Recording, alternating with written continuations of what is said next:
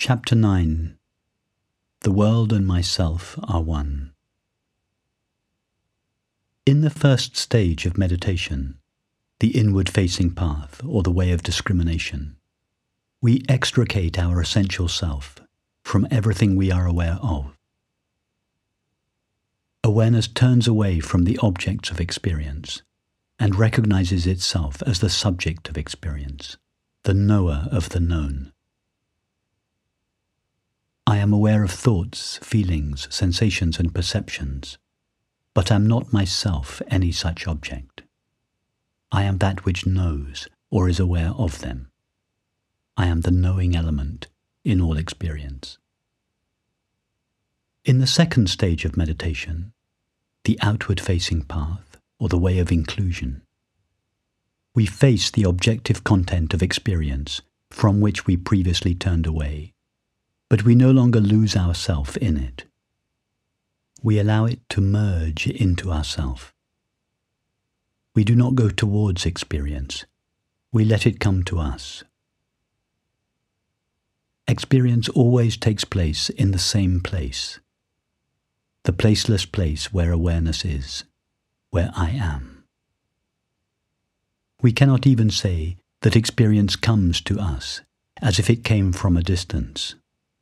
No experience is at a distance from ourself or other than ourself. It is ourself, knowing, being aware, or awareness itself, that assumes all forms of experience. Experience is the activity of awareness. All there is to experience is the knowing of it. All experience of thinking, sensing, and perceiving is a colouring of awareness a modulation of what I am. Once this is clear, it is no longer necessary to take the inward facing path. Indeed, it is no longer necessary to take any path. There is no pathway from ourself to ourself.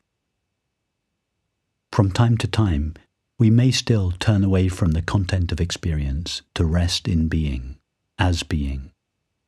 But we no longer do so because objective experience is problematic. Experience has lost its capacity to veil ourself from ourself. It has lost its ability to disguise its reality and instead shines with it. We are equally at home in the presence and the absence of experience. We are equally at peace, resting in our own being as we are in the midst of activities and relationships. The conflict between awareness and its objects has dissolved.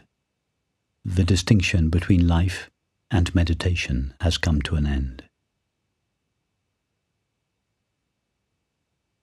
The word existence comes from two Latin words, ex, out of or from, and sistere, to stand indicating that something that exists stands out from its background, just as an object in a movie seems to stand out from the screen. What is the background from which everything that exists stands out? Being. Nothing in a movie is distinct from the screen or has its own independent reality nor in real life does any person or object exist in its own right.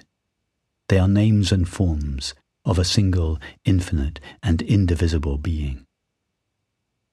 Everything in a movie is a colouring of the screen. Existence is a movement of being.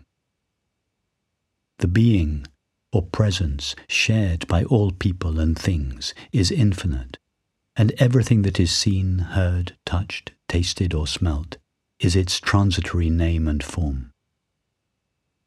Everything we encounter is a manifestation of that which truly is pure being, or, in religious language, God's presence. No object exists independently of God's being. This is what is meant by the Islamic prayer La ilaha illallah, or There is no God but God. No thing has its own independent existence. No person or object is an entity unto itself. Nothing actually exists. If properly understood, this is not a nihilistic statement. On the contrary, it is an affirmation of the fact that every object or event we encounter is a temporary name and form of eternal, infinite being. As the Sufis say, wherever you look, there is the face of God.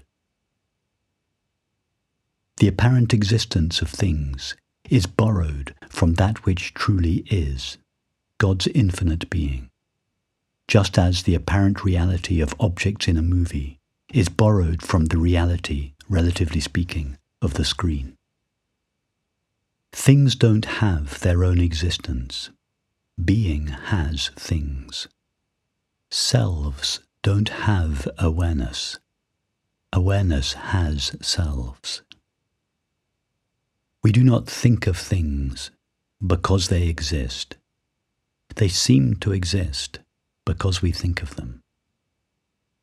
Thought abstracts discrete objects and selves from the reality of God's infinite and indivisible being. To feel this reality in the midst of experience is to know beauty and love. It is God's presence shining in and as existence. If we make an investigation into ourself, we find only unlimited, self-aware being. I am.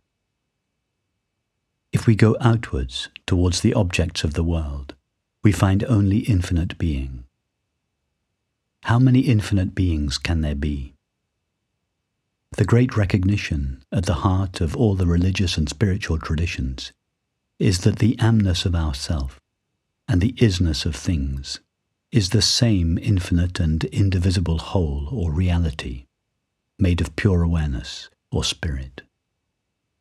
This reality shining on the inside as the knowledge I am, and on the outside as the knowledge it is, is modulated by thought and perception, and appears as a multiplicity and diversity of objects and selves, just as everything that appears in a dream at night is the activity of a single, indivisible mind. Awareness is the essence of ourself. Being is the essence of the world. These are not two. Their unity is refracted by thought and perception, but never actually ceases to be the same infinite, indivisible reality or whole. The revelation of this reality is the impulse behind all great art. It was for this reason that the filmmaker Pier Paolo Pasolini said, I want my films to restore to reality its original sacred significance. It is what Cezanne meant when he said of his painting, I want my work to give people a taste of nature's eternity. And it is what Bach was referring to in religious language when he said, All my work is composed for the glory of God. The isness of all things and the amness of all selves is the same infinite, indivisible, self-aware being known in religion as the presence of God, in science as consciousness, often referred to as awareness, and commonly known as I.